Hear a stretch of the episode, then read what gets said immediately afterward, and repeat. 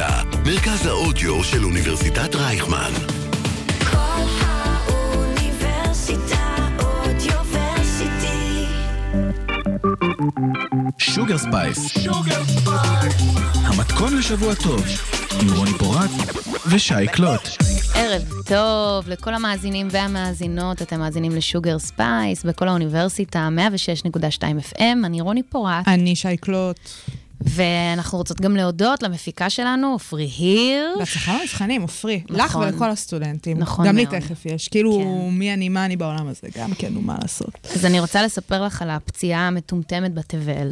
היא שלך? שלי. לא, יכול להיות שאת מסתלבטת על פציעה של אחרים, ואז זה לא כזה מצחיק, ואני לא בטוחה שאני אשאיר לא, את זה. לא, אבל מה שקרה זה שהסתלבטתי על אנשים אחרים תוך כדי שחוויתי את הפציעה הזו, ולכן אולי זה כן מת, מתקשר, וזה בוודאות מתקשר אלייך. אוקיי. Okay. כי הנה מגיע okay. עוד סיפור על זה שמכבי יושבים לי מתחת לבית, אוהדי מכבי מגיעים לבר ה...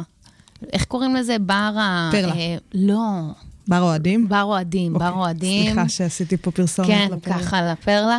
אז בר אוהדים של מכבי נמצא ממש מתחת לבית שלי, ובכל פעם שיש בעיקר דרבי, הם פשוט מתנחלים לי מתחת לבית כמה שעות כבר לפני המשחק, ושייקלוט כל פעם נופלת בתפקידה החשוב, וזה לעדכן אותי מתי יש משחקים, אבל אני כבר לא צריכה את עזרתה, אני כבר שומעת על זה. זה היה ביום שבת? במקורות שלי, כן, זה היה ביום שבת. כי זה היה כאילו דרבי חוץ, ותמיד דרבי חוץ הוא דרבי חוץ, זאת אומרת, יש פחות אוהדים שמגיעים לפרלה. אבל הם פשוט לא משחררים, הם לא משחררים את המקום. אוקיי, כן.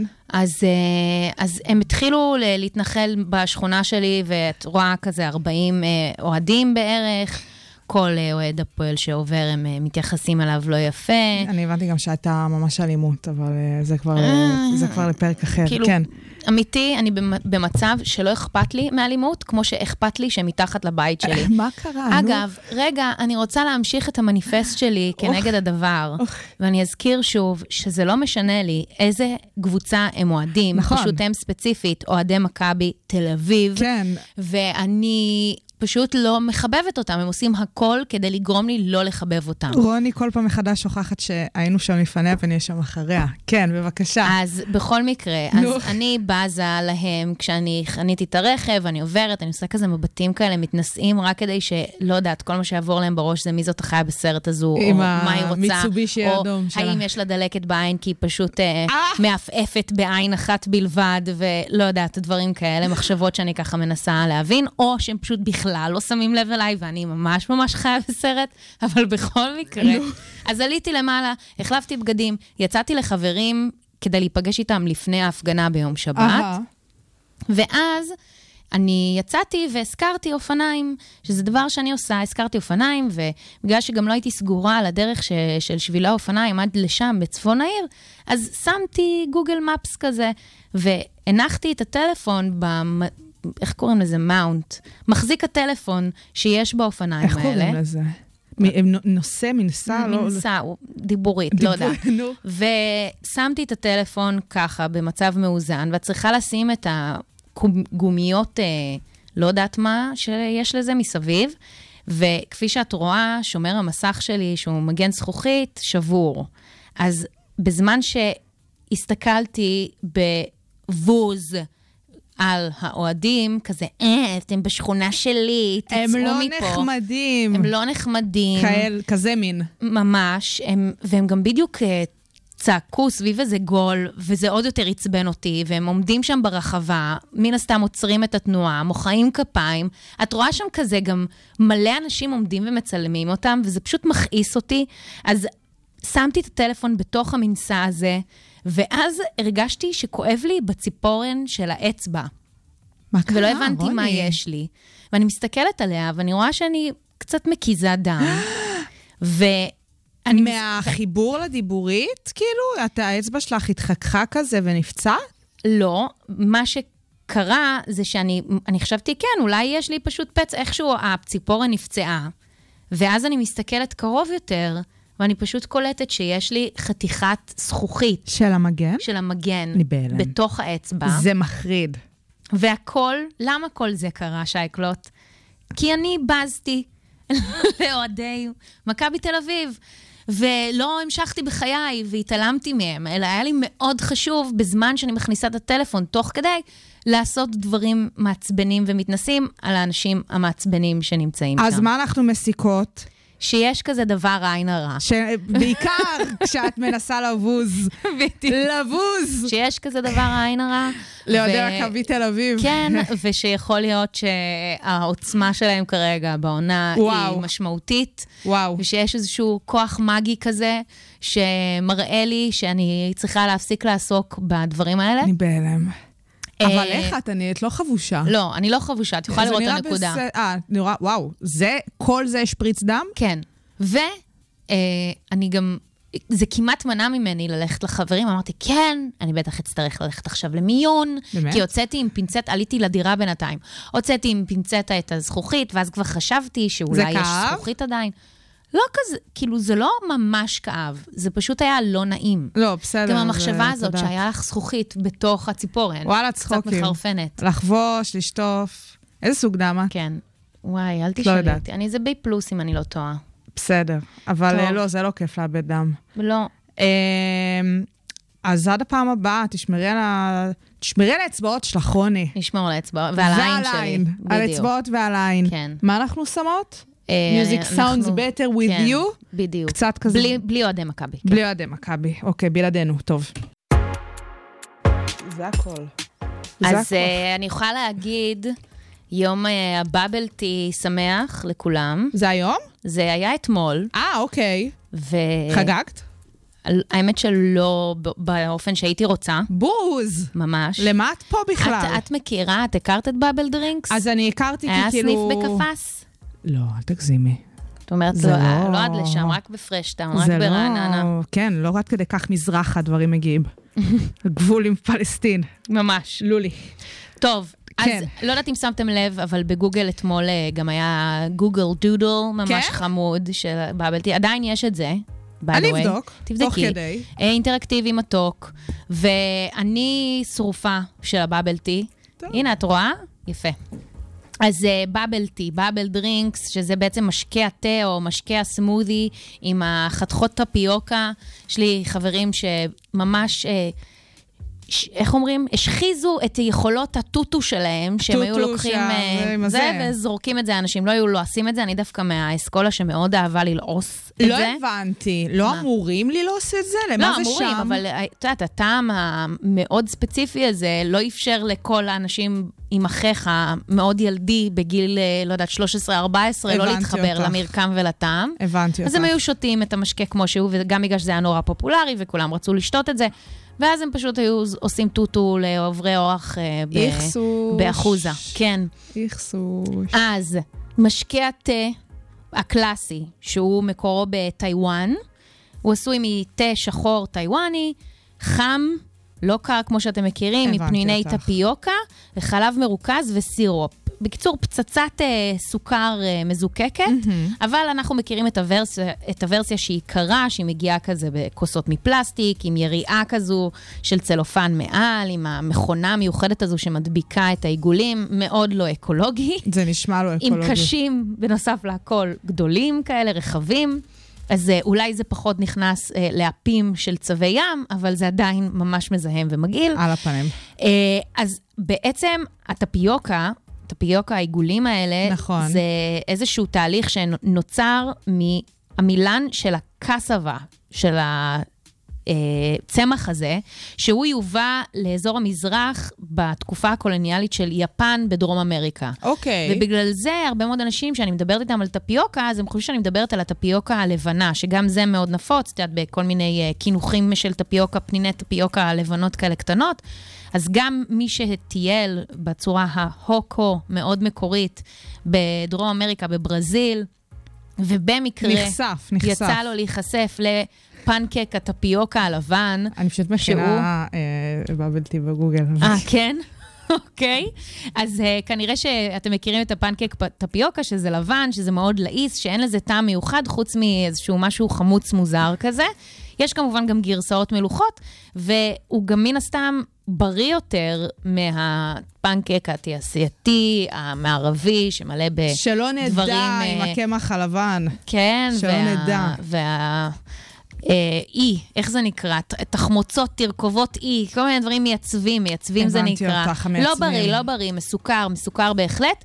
ואני חושבת שזה גם מצטרף פשוט באופן ממש מושלם לאחיך כזה מזרח אסיה יפני, שהם מאוד אוהבים את הכינוחים, הלעיסים, שגם עשויים ממשהו שהוא טבעי, שמוסיפים לזה איזושהי דרך ייצור שהיא מאוד ספציפית. גם לא מוצרי חלב. נכון, ועם הזמן...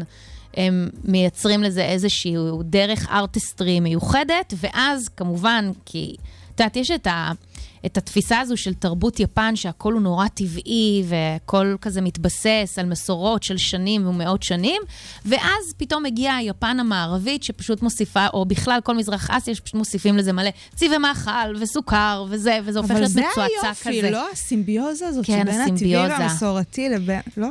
משהו כזה, אז גם הבאבל טי המערבי, אז גם שם כבר הוסיפו לזה כל מיני זיקוקים ושטויות כאלה, זה גם כמובן מגיע בכל מיני טעמים, יש גם להשיג את זה, היום, פעם זה היה פניני הטפיוקה, אבל, אבל כל דבר שהוא עשוי מדבר טבעי על פני דבר שהוא עשוי בצורה מלאכותית, אז זה פשוט הרבה יותר זול לעשות את זה בצורה מלאכותית. אז נוצרו מעין בבאז, שזה בועות בטעמים, שוב, עשוי עם טונה של סוכר ואיזשהו צבע מאכל כלשהו, ואז נראה איך זה בבא אבטיח, זה בבא אננס, זה היחיד שהוא באיזושהי צורה נחמדה, זה הקוקוס, אבל אני לא סובלת את זה, ותמיד כשאת הולכת למקומות בבל טי, צריך לבדוק איתם אם זה טפיוקה או התחליף. לא, את מיד רואה את זה, כי זה בצבע כתום, ירוק, סגול. כל עוד זה לא שחור או לבן, זה לא טפיוקה?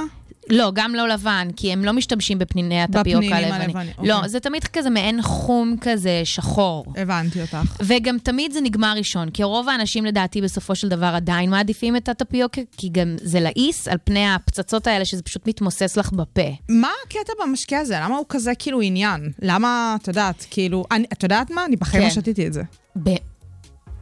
מה? אף פעם לא, היית צריכה להביא לי לפה בבל טי לאולפן, כמו שהבאת לי את ה... קודם כל לא, לא יכולה לעשות את זה ולעבור איפשהו במרכז תל אביב, ואני מצטערת. אז בחיים לא שתיתי את זה, אני חייבת להודות. אין לי בעיה להתנסות, אני אוהבת לנסות דברים חדשים, טעמים חדשים. לא יצא לי לטעום בחיים בבל טי, ואני חייבת להודות שזה גם אף פעם לא גירה אותי, אולי במובן מסוים, בגלל שזה נראה לי מהצד קצת כן תעשייתי וכאלה, ובאופן כללי אני לא שותה בכלל דברים, אני שותה מים, סודה, קפה, אפילו תה זה לא כזה משהו שאני אוהבת, באופן כזה זה. למה? למה זה? למה זה? תספרי לי, אז אני אספר לך. אז נכון שזה יובא על ידי היפנים, אבל בתכלס מי שמזוהה עם המשקה הזה זה הטיואנים. נכון, אמר. בשנות ה-שמונים המציאו את זה. יש איזשהו סיפור, תדעת, קצת כמו מי הביא את הסביך קודם, מי פתח את הסביך לא, קודם. לא, הפסטה, אם זה הסינים האיטלקים, כזה לא, אבל מין. אני מדברת על משהו מקומי כזה, כמו 아, הסביך אוקיי. ברמת גן, אוקיי. שיש איזה שניים שהם רבים מי המקורי. מי המקורי. אז אותו הדבר יש לך גם בטיואן. בטיואנים. יש אחד קוראים לו ליו האן-צ'יו וטיואן. טו צונג הי, אוקיי? הם, שניהם רבים, מי המציא את זה איפשהו כזה, לקראת סוף, הש... סוף שנות ה-שמונים, לא באמת אכפת לי מי המציא את זה. אה, זה... שניהם... זה, זה לא חדש, כאילו זה די חדש, סוף שנות ה-שמונים. כן. אתה רואה שזה תחושה עם לא, המחיים הזה, כן... שזה באמת סופר שוד... סורתי. לא, אני מדברת על בבל טי בתצורה ה... הקיימת שלו היום. הקיימת שלו. לא, זה קיים כבר איפשהו מהמאה ה-שבע עשרה, האופן שבו שותים טפיוקה, אבל הם עשו את זה בצורה הקרה לראשונה בסוף שנות ה-שמונים. סבבה. ולמה לא אכפת לי מהסכסוך הזה? כי בכל מקרה שניהם הרוויחו טונה של כסף מאז. אז בכיף, אז בשמחה זה אפילו מתדלק את כל הסיפור הזה. ואנחנו, היום אפשר להשיג בבל טי באמת בכל מיני מקומות, mm-hmm. גם במזרח אסיה ששם זה מאוד נפוץ, אבל גם בארצות הברית, בכל מקום אפשר להשיג בבל טי, זה הפך להיות איזשהו סימן הכר של סאב קולצ'ר, של האנשים ממזרח אסיה בארצות הברית, והם ממש מזדהים עם זה. גם קצת וולנס וכזה, לא? כן, אפשר לקרוא לזה וולנס. זה הופך להיות מעין תחליף באמת למשקה הזה שאפשר לצרוך ברשתות הקפה או התה השונים. בהשונות, אני מאוד אוהבת את זה ב... עם איזשהו תה ירוק ועם קצת חלב, וזה כזה נייס. זה בין סנאק לבין משקה. זה כזה, זה משחק על העולמות האלה. כמו ריבר כזה. כן, אבל עד עכשיו, אתם יודעים, סיפרנו לכם דברים שאולי קצת זה, אבל אני רוצה לדבר קצת יותר על הפאנפקטס. הרבה יותר פאן בהקשר של הבאבל טי. קחי אותנו לשם. אז קודם כל, יש אימוג'י של באבל טי, שלא הייתי מודעת אליו. אני יחסית אוהבת את עולמות האימוג'י, אני משתמשת באימוג'יז. גם אני, אני לא אוהבת שפעמים מפרשנים יותר מדי את האימוג'י, וזה לא, זה דבר כיף. לא, אין לזה משמעות, זה פשוט עכשיו עוד דרך ביטוי עצמי. ממש. אז אתם, אם אתם לא נתקלתם בזה, אני לא יודעת אם אתם יודעים, אבל בוואטסאפ יש אופציה לחפש אימוג'יז. אז כשאתם נכנסים למקלדת של האימוג'יז, פתאום יש לכם מעין בנר חיפוש. נכון. אז תרשמי בבל, טי. אה, ממש תרשם בבל, טי? ממש תרשמי בבל, תרשמי בבל, וזה ימצא לך את זה. אשכרה! כן. חומי כזה. כן, חמוד. נראה כמו אייס קפה. כן, זה נראה כמו אייס קפה, רק עם דברים שם למטה. מדליק מאוד. בתקופה של ה... התקופה של הוולנס והפינוק עצמי, הלא היא הקורונה, שם המציאו את זה, אז האימוג'י הזה חוגג שלוש שנים. כן, כן, היום, אתמול הוא חוגג שלוש שנים. בארצות הברית, כמובן שהם חייבים להפוך, לקחת תרבות וקצת להרוס אותה. הם לא יודעים אחרת. אז הם לא קוראים לזה בבל טי, הם קוראים לזה בבא טי, ולכדורים, כמו שאמרתי, הם קוראים בבאז, ו... את מגיעה, ויש מקומות שבכלל לא מציעים לך את הפניני הטפיוקה. זאת אומרת, הם כבר שכחו מהמקור, שכחו מהדבר, פשוט רק מתמקדים בעיגולי ג'ולות הסוכרתיים והמגילים האלה. ביזר, I know.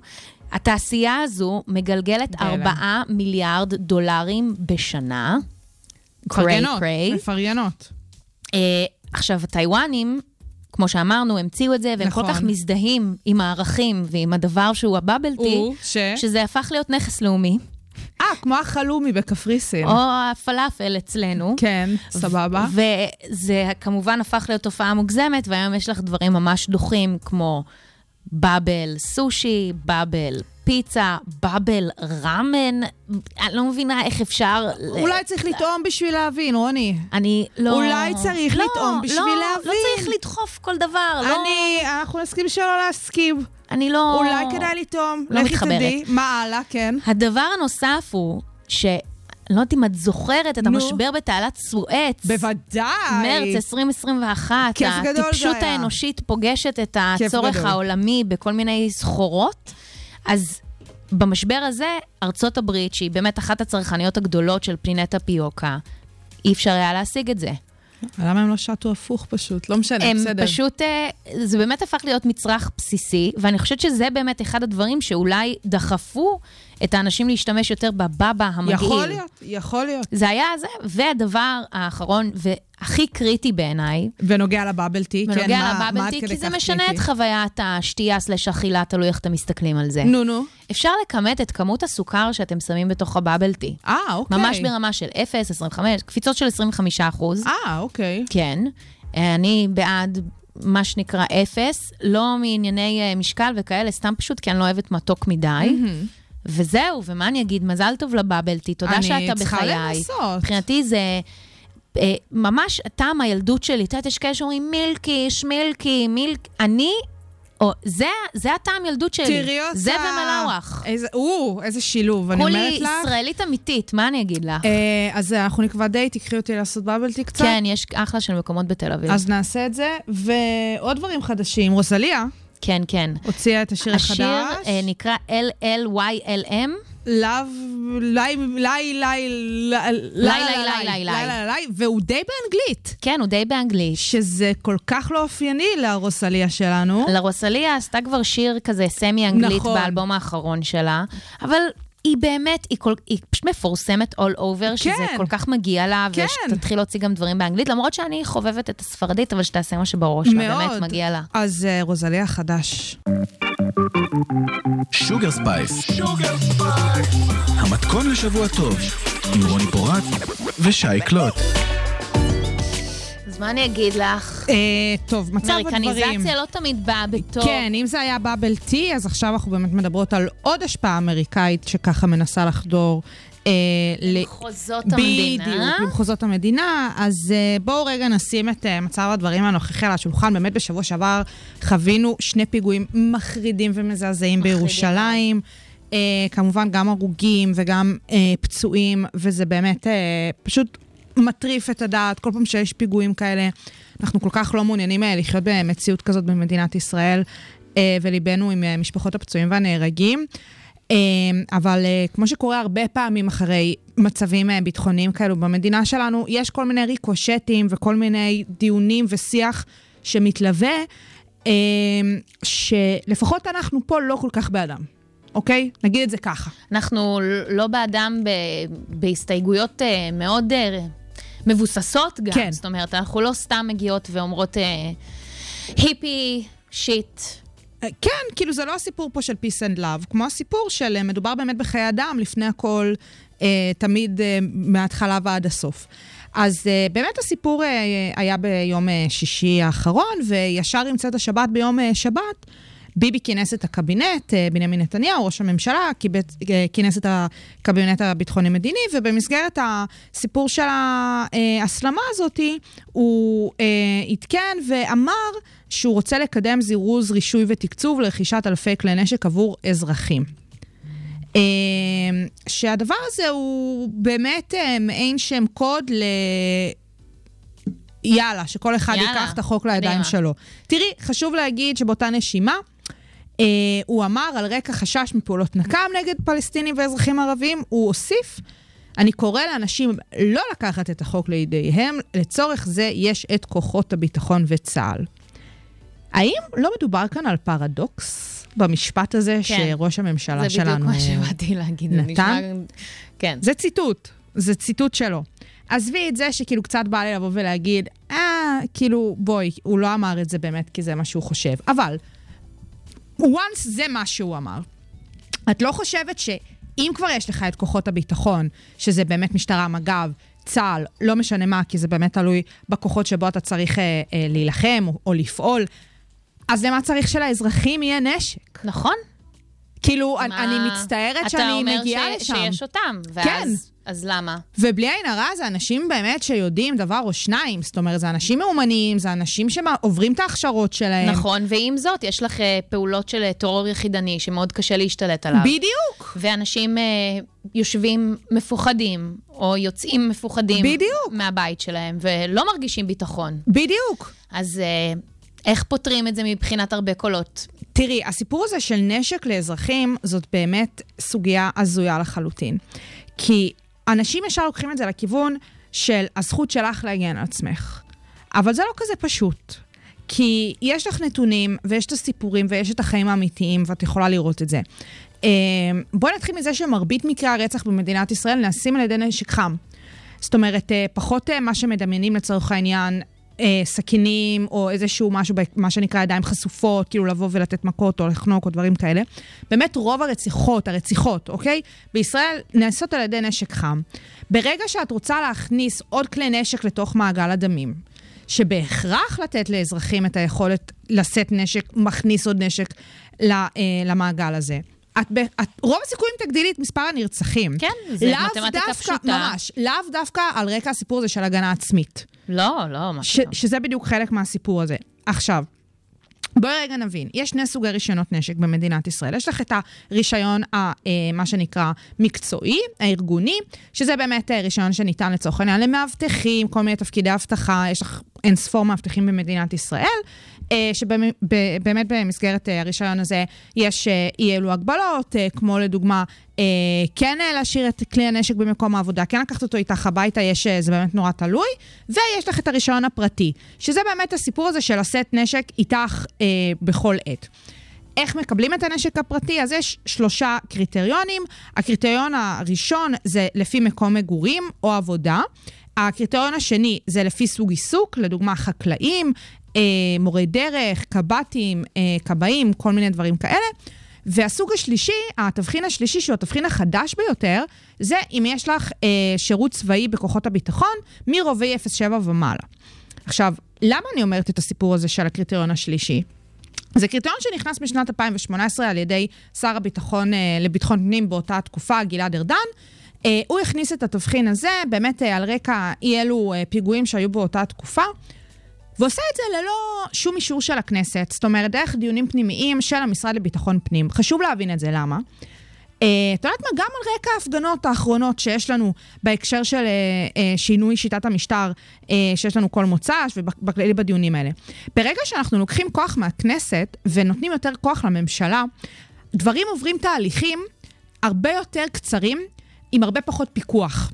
יש פה את העניין הזה של הגברת רשויות, של איזונים ובלמים. שיש אנשים שיאזינו לזה ויגידו, אוקיי, מה הבעיה? אני טוען שהממשלה לא מצליחה לעשות תהליכים בצורה מהירה. צריכים לתפקד משילות, משילות. ניתן סמכויות לאנשים שנבחרו לדבר. בדיוק, אבל מה שקרה זה שבאמת הם הביאו את זה דרך דיונים פנימיים של המשרד לביטחון פנים, וכמו שאמרנו, במסגרת הדבר הזה, ההחלטה הרחיבה את הפוטנציאל הזכאים לרישיון נשק ב-שש מאות אלף אנשים.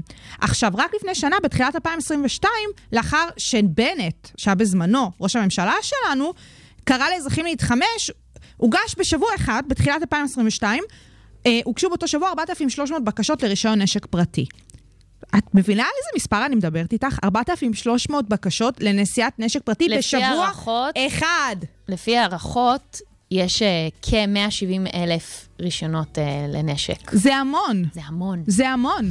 באמת. אנשים לא מבינים כמה נשק יש במרחב האזרחי. זה, וזה רק זה מה שאנחנו מלחית. כאילו יודעים מבחינה כזה, עוד איכשהו רשום כזה, גם. בדיוק. שלא חסר פה נשק, אה, לא חוקי, לדוגמה בחברה הערבית, אנחנו מודעים לזה, זה באמת אחד הדברים שאפילו אה, במסגרת הממשלה הנוכחית מנסים להילחם והכל. עכשיו, תשמעי, אנחנו כבר דיברנו פה בתוכנית, אה, עשינו רעיון ממש מקיף עם האותרות אה, בבגץ, שמתקשר להחלטה הזאת של גלעד ארדן, נכון, מאותה תקופה, אה, בהקשר של אה, קואליציית האקדח אה, על שולחן המטבח, שמדבר אה, באמת על הסיפור הזה אה, של נשיאת נשק, בידיים אזרחיות, והתוצאות של זה. הקשר בין נשיאת נשק באופן אזרחי, ואיך שזה באופן כמעט ישיר פוגע מיד בנשים וילדים. לגמרי. וזה די מטורף שדיברנו על זה אז, ועכשיו זה פשוט... הם צפו את העתיד. הם צפו את העתיד. ויותר מזה, הן התייחסו לדוח שהוציאה המדינה. נכון, נכון. זה לא איזשהו נכון. מחקר שהן עשו או הביאו דוגמאות מחול. ממש מדובר על משהו שהמדינה הוציאה ב- שבאופן ב- חורץ. דיוק. אמרה את זה. אמרה את זה, וחשוב להגיד, אנחנו עשינו את השיחה הזאת לפני בערך שנתיים. העתירה בזמנו הייתה תוך כדי באמת דיונים, בגץ גלגל את זה בכמה באמת גלגולים, ולאחרונה באמת הגיעו לאיזושהי מסקנה, שהסיפור הזה באמת צריך להיבחן דרך הכנסת. זאת אומרת, אם דיברנו על זה, שההחלטה של גלעד ארדן הייתה במסגרת ההחלטה הממשלתית של המשרד שלו לביטחון פנים, אז בג"ץ ממש בא ואמר שהסיפור הזה של בחינת מתן רישיונות נשק צריך להיות במסגרת של הכנסת, זאת אומרת הוועדה לביטחון הפנים, שדרך זה צריך לבחון את הקריטריונים. ותראי, מה יש עוד לומר? המצב הזה, המצב הביטחוני, שאנשים מגיעים ורוצים אולי להגן על עצמם, או רוצים באמת איזשהו ביטחון אישי במרחב הציבורי, בהקשר של אי, אלו איומים, אין מה להגיד, זה נכון? הפתרון הזה של נשיאת נשק אזרחי, הנתונים מראים את זה. זה לא באמת עוזר. האנשים שבאמת נפגעים מזה, זה האנשים הפשוטים, זה האנשים הלא מעורבים. זה מפחיד, זה מפחיד. אנחנו לא רוצות שזה יגיע לשם. שהם יכולת גם להגן על עצמם. ממש ככה, ממש ממש ככה. חמור בעיניי. עכשיו תראי, יש לנו ממש תחת היועצת המשפטית של האקדח על שולחן המטבח, היא טוענת ככה שברגעים של מתיחות יש עלייה בביקוש לנשק, לצערי אנשי ציבור שאמורים להיות אחראים קוראים לציבור לצאת ולהתחמש, ראינו את האירוע באשקלון, זה משנה שעברה, אזרח ישראלי יהודי ניסה לגנוב נשק של חיילת וירו בו עשרות כדורים. זה רק מראה כמה אבסורד יש בכל הרעיון של לחמש כדי להבטיח ביטחון, לצד אלימות כלפי נשים בבתים, בסוף פוגעים באנשים תמימים. יש גם הרבה יש גם הרבה סיפורים לצערי של נשים שנרצחו. ממש, ממש. גוגל את, זה כזה פשוט. ממש, וגם באמת קואליציית האקדח השולחן המטבח פועלות באופן שהוא ספציפי לנשים, אבל גם לא רק, הן באמת מראות את הראייה הרחבה בהקשר של נשיאת נשק במרחב האזרחי. פשוט אין מה לעשות, נשים נפגעות מזה יותר מכולם, אבל הן לחלוטין מראות את הנתונים בהקשר הרחב, וחשוב להבין את זה גם ככה. זה פשוט נתונים של האנשים, נראה לי, הרבה פעמים לא נוח להסתכל עליהם. נכון. הם מעדיפים איזשהו פתרון שמיד... מיין פלסטר. כן, שמיד נוגע במקום. אגב, המאוד כואב, שאנחנו לא אומרות שהוא לא כואב, אבל אפשר גם להסתכל על, על החיים בצורה שהיא לא כל כך אימפולסיבית, נכון, נכון, הרבה נכון. יותר רחבה, להבין את ההשפעות גם החברתיות שיש להחלטה כזו. יש גם, לא יודעת, הצדקה, יש איזשהו היגיון, גם אם היום לוקח בערך תשעה חודשים להוציא את, ה, את הרישיון הזה, יש גם משהו, זה קצת כמו לידה. אתה לוקח לך זמן אה, לקלוט את זה, לוקח לך זמן אה, להבין איך זה מתאים לך, איך תעשה את זה. אני רואה בזה איזשהו היגיון, אני לא בעד אה, חימוש אזרחי, ואת יודעת, אם התחלנו באמריקה, אני גם רוצה לסיים באמריקה, שאם אנחנו יכולים, יש הרבה מאוד דברים שאנחנו יכולים ללמוד מהחברה האמריקאית, יש גם הרבה דברים שאני פחות מתחברת אליהם, כמו לדוגמה פי סי, אבל זו חברה שבערך פעם, בשוב, פעם בחודש, לפחות ממה שאנחנו שומעים פה בכלי התקשורת הישראלים, בטח, לא מספרים לנו כל פעם. זה אובייסלי הרבה יותר ברמת נכון, הסטטיסטית, נכון, נכון. אבל אנחנו שומעים פה בארץ לפחות פעם בחודש על אירוע של אפילו ילדים שיש להם גישה לנשק, ממש. שאין להם בהכרח את הראשון, שיש להם גישה לנשק דרך ההורים שלהם, ומחליטים באמת לעשות uh, פשעים מזוויעים, וזה פשוט לא פתרון. לא, לא, זה לא פתרון. אה... זה ממש לא פתרון, ואנחנו יותר מקורות לנבחרי הציבור שלנו... לקחת אחריות לקחת קצת, אחריות, באמת, שלי. יש לנו כל כך הרבה כוחות ביטחון במדינה הזאת, ווואלה, אם צריך, אז אפשר לגייס עוד שוטרים. נכון, דיברנו על זה שיש מחסור, מחסור בשוטרים. בטח. אז זה נניח דוגמה, מובקת. איך להגביר ממש. את תחושת הביטחון בקרב התושבים. אני ממש לא אהיה בטוחה אם לשכן שלי יהיה פתאום נשק שלו כמו לא. לשוטר. אז זה באמת המסקנה שאנחנו לוקחות מהסיפור הזה, וכמובן, כמובן, כמובן, שיהיה פשוט שלום. זה כן, הדבר. משהו ש... שלא אוהבים לגעת. שלא בו. אוהבים לגעת. אה, קצת, אה, קצת אופטימיות פה במוזיקה. טיפה. כל האוניברסיטה, אודיו ורסיטי. כל האוניברסיטה. מרכז האודיו של אוניברסיטת רייכמן. שוגר ספייס. שוגר ספייס.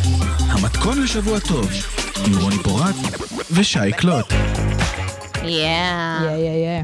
טוב, אז uh, אני מרגישה צורך לדבר במבטא בריטי. או. סמיואל, סתם אני לא יודעת, אבל סמיואל, סמיואל פרדריק, סם סמית. איזה שם של אריסטוקרט, סמיואל פרדריק. אין לי מה להגיד, באמת, להיות בריטי ועוד כזה בריטי, זה כאילו... יש לו אוסקר על שיר של ג'יימס בונד, יש יותר בריטי מזה? אין. אין? אין בריטי מזה.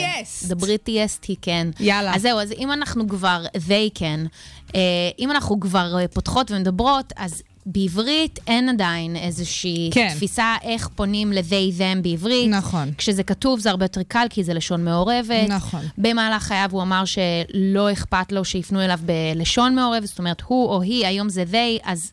ככה, חשוב לי להגיד שהסיבה היחידה שאין לי לפנות כהם, כי זה פשוט פחות נפוץ, ואני לא יודעת. עד, ש... עד שלא אדבר איתו באופן אישי, נניח כשצפוי להגיע לכאן במאי, אז אני אשאל אותו איך הוא היה מעדיף שנפנה אליו בעברית. תקרי לו מאמי, נראה לי הוא הסתובב אם נקרא לו מאמי, יש לי תחושה כזאת. אז הוא באמת אחד האמנים הכי מעוטרים ב... לא יודעת, בעת החדשה, בעת האחרונה, הוא מאוד מאוד ידוע בזכות שירי הבלדות שלו, וגם קצת דנס. הייתה תקופה שהוא היה מאוד כזה אדל הבן. אם כבר את נוגעת באדל הבן, הוא מאוד אדל הבן. אז הוא התראיין השבוע אצל דרו ברימור, שזה איזה קטע של דרו ברימור, מאז הקורונה יש את הטוקשו המוזר הזה. מאוד מוזר. והיא מצליחה באמת להעביר הרבה מאוד אנשים. היא קצת נראה לי אלן החדשה בעצם, כי אלן נגמרה. מאוד יכול להיות. והוא התראיין אצלה, והוא אמר שאנשים באמת חושבים שהוא אישיות הדרג של אדל, כי הם אף פעם לא נמצאים באותו מקום, אז כל הזמן חושבים שהוא אדל הדרג. זכירים, אני אומרת לך? כן. זה עניין של חצי שנה עד שנה. כן. עד שמביאים איזה דואט. זה ידוע המון שנים. על המותי, כאילו. זה ידוע כבר המון המון שנים. כזה מין. שהיא אחת מהשראות הכי גדולות שלו. כזה מין. היא ואימי ויינהאוס. בואי נגיד שאם אדל הפלצה הייתה רוצה כבר לעשות איתו דואט, היא כבר הייתה עושה. נראה לי שיש שם ענייני אגו. ברור שזה תלוי רק בה. נכון. אני לא בכלל מתלבטת. אז באמת, כמו שאמרתי, זה התחיל בשירי בלדות ודנס. מתישהו כזה בשנת עשרים עשרים, הוא ככה החליט קצת יותר לשנות את הדברים, קצת יותר פופ, דרך גם מעין הדרך שדואה ליפה סללה לכיוון החזרה של הדיסקו היותר מיינסטרים. נכון. אז זה גם ככה נתן לו. אני אגב... אם כבר דיברנו על כל מיני שירי קאברים, אני לא יכולה להגיד שאני אוהבת יותר את הקאבר שלו לדונה סאמר ל-I Feel Love, אבל אני קצת אומרת את זה. אז כן, וגם הקליפ זה מעין יהלום, ממש מהמים עם רקע סגול, זה לא הוא, ואת יכולה פשוט לצפות בזה במשך החמש דקות של השיר הזה, ככה איזשהו פאנפקט. אז באמת יש לו כמות לעיתים מטורפת, Stay With Me, Money on My Mind, I'm Not the Only One, Too Good at Goodbyes, Promises, How Do You Sleep, וכמובן, Unholy, מהאלבום האחרון שלו, שיצא בכל תרועה, וכבש את הטיק-טוק, וככה גם זכינו לראות אותו, עושה כל מיני, איך קוראים לה? ווגינג. ווגינג, תודה רבה. באוקטובר אלפיים שבע עשרה הוא יצא מהארון כג'נדר קוויר, והוא הסביר שהוא מרגיש אישה בדיוק כמו שהוא גבר, אבל בספטמבר אלפיים תשע עשרה הוא התקן, והוא יצא כאבינרי, שזה אנשים שהם לא בהכרח לא גבר ולא אישה, הם בוויד המקסים הזה, שהם לא מגדירים את עצמם בהכרח ככזה או כזה, ואחרי חיים שלמים הוא אומר, במלחמה עם המין שלי, החלטתי לחבק את עצמי כמי שאני מבפנים ומבחוץ, ואני יודעת שזה הכל פרטים יבשים וידועים, אבל למרות העובדה שכמעט כל סינגל שהוא הוציא הפך להיות באמת מושמע בכל העולם, תמיד מגיע למקומות הראשונים, אני מרגישה שהוא לא מקבל את הערכה הזו, אם נניח אנחנו נלך למקבילות שלו, בהכרח מקבילות, לא כמו מקבילים, נניח אפשר לדבר על ג'ון לג'נד, אבל ג'ון לג'נד הוא גם סטרייט, ידוע, והוא כזה נשוי לקריסי טיגן, וזה, יש את כל הסיבות של העולם כזה לאהוב אותו. לא, לא, אני מסכימה איתך. אני, אני גם תמיד חושבת בהקשר של סם סמית, שהוא מעין ז'אנר משל עצמו, בהקשר של איך מקשרים אותו בכלל למוזיקת מיינסטרים, והקטע המדהים איתו, ואני לא אומרת את זה דווקא בקטע של להקטין אותו, אני חושבת שהוא כאילו לא ממציא משהו חדש אף לא, פעם. לא. הוא פשוט מאוד מאוד טוב. הוא מאוד טוב במה שהוא עושה, במה ששורף לאנשים. בדיוק, אני קצת מרגישה רוצה, שזה זה. ואני רוצה גם לגעת דווקא בהומופוביה ה... חברתית, תרבותית, שיש עדיין אצל אנשים, כי אני חושבת שיש משהו בזה שהוא נמשך לגברים, והוא מצטייר אולי, את יודעת, ב... סליחה שאני מכניסה לתבניות, אבל למען השיחה, מעין הומו נשי כזה, שזה תמיד נחשב כאילו ההומו הנחות, כי הוא עובר פחות טוב, הוא נראה פחות סטרייט מאשר ההומו הגברי כזה, את מבינה? זה, יש לו איכויות שהן הרבה מעבר למה שהוא נתפס או נראה. אתם יכולים לראות את זה, ליטרלי, עם הרקורדס, גם המקומות, גם האלבומים שהוא מביא. ומשהו ב...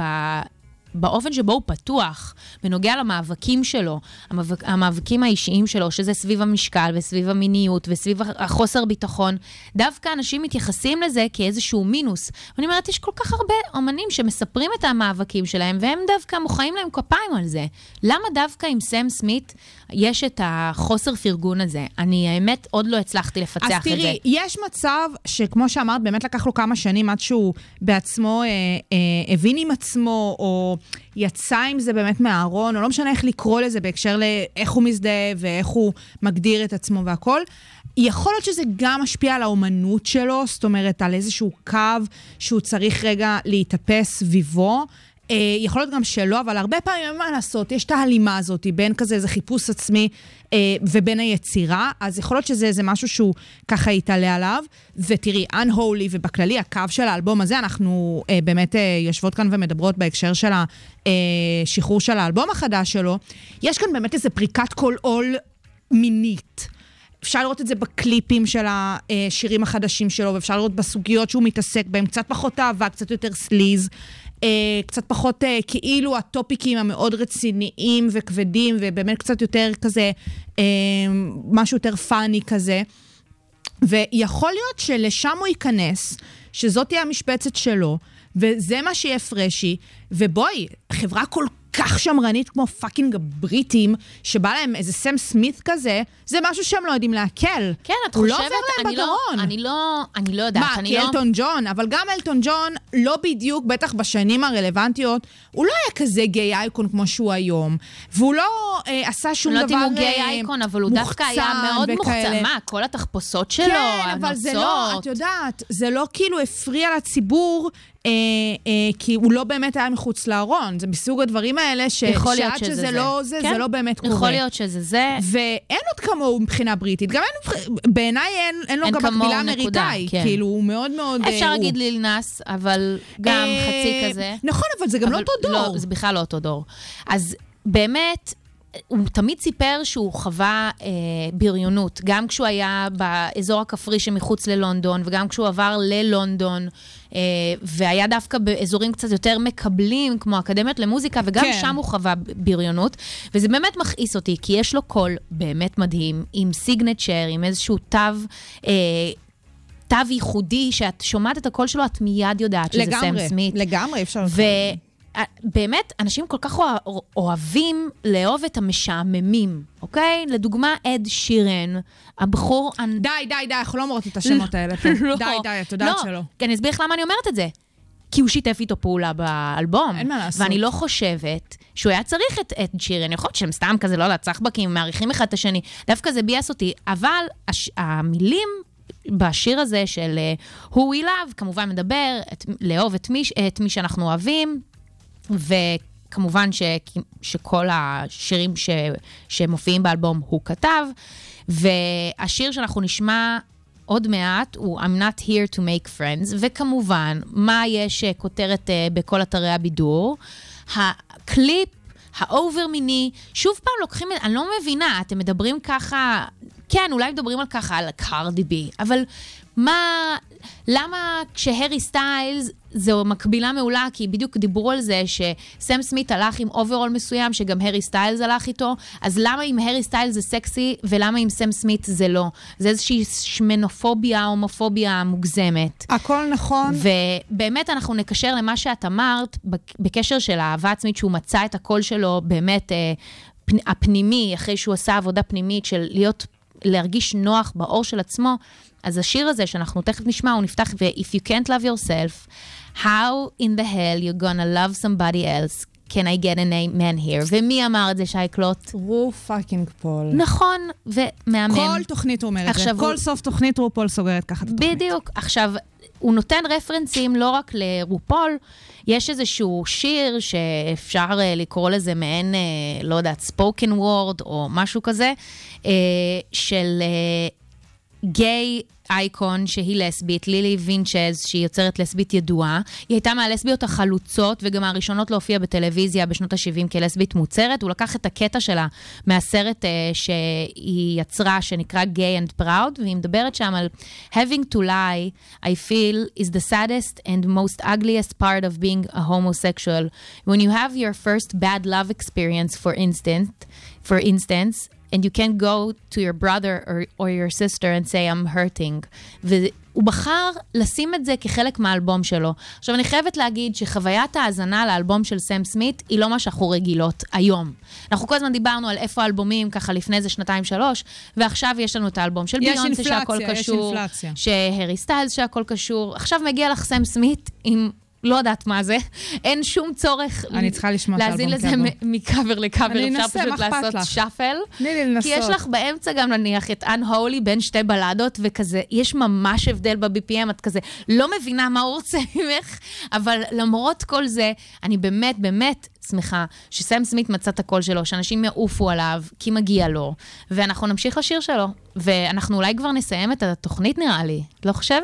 לא. לא? יש זמן, יש זמן. יאללה. נשמע. שוגר ספייס. שוגר ספייס. המתכון לשבוע טוב. עם רוני פורט ושי קלוט. פינת הטרש. אין לנו, לנו הרבה זמן. אין לנו הרבה זמן, אבל uh, יש לנו פשוט גל פרדות לא סביר בעולם הבידור. לא. ממש היום פרסמו שמלני פרס ואיתי טירן uh, בפרידה. זה דנית, בום רציני. ממש. דנית גרינברג ובעלה ברק בבעיות. טיילור מלקו ולירן דנינו, השכנים של אנה זק ורועי סנדלר, ש... שניהם נפרדו. דנה פרידר. דנה פרידר ואביב, ואביב גפן, גפן ושנית פרידן. Uh, אז מה אני אגיד לכם? אם אתם זוג מפורסם שעומד להיפרד או חושב להיפרד, תעשו את זה עכשיו. עכשיו, כי אז אף אחד לא ידבר על זה וזה יעבור. כן, יש גם ככה, אה, עוד אחד, זה לא מעניין. לעומת, אלא אם כן אתם גם רוצים את היחד סביב הדבר. לגמרי. אם אתם רוצים שכולם ידעו, אז תחכו ככה איזה חודש. כרגע לא יודעת מה תעשו, אל תיצאו לדייטים. שזה כאילו נראה לי, מה זה מוסר להיפרד עכשיו? פאקינג חורף. כן, זה הזמן שכולם צריכים דווקא למצוא את המייט שלהם. לא, אבל דווקא אולי כזה, לא בא לי לגעת בך, לא בא לי להיות איתך. אז אני פינתה רדיעה. נכון. זה הוויברטור. נכון. אולי. אולי. לא בטוח. בסדר. תאזינו לאלבום החדש של סם סמית. אנחנו תמיד בעד. וזהו, אנחנו נסיים את הטייק שלנו היום. אז תודה רבה לאופרי הירש, ותודה רבה לשיינה שלנו, שפה, ותודה רבה שהזנתם לשוגר ספייס בכל האוניברסיטה, מאה ושש נקודה שתיים אף אם. אני רוני פורט. אני שקלוט את התוכנית הזאת ותוכניות נוספות. אתם יותר ממוזמנים ומוזמנות תאזין באפליקציה ובאתר של כל האוניברסיטה, וכמובן שבכל אפליקציות הפודקאסטים הקרובות לביתכם. וזהו, באמת יש שבוע קצת קר, נכון? קצת סופות, קצת בלגנים. כן, אולי יהיה קצת גשם, מה אכפת? אולי יהיה קצת גשם, תנהגו בזהירות, תשימו מעילים, תפזרו. כן, זה הכי קלאסי שתחטפו עכשיו איזשהו צינון. ממש, קצת מעילים להומלסים ולחתולים. יאללה, שלכם אחלה ערב.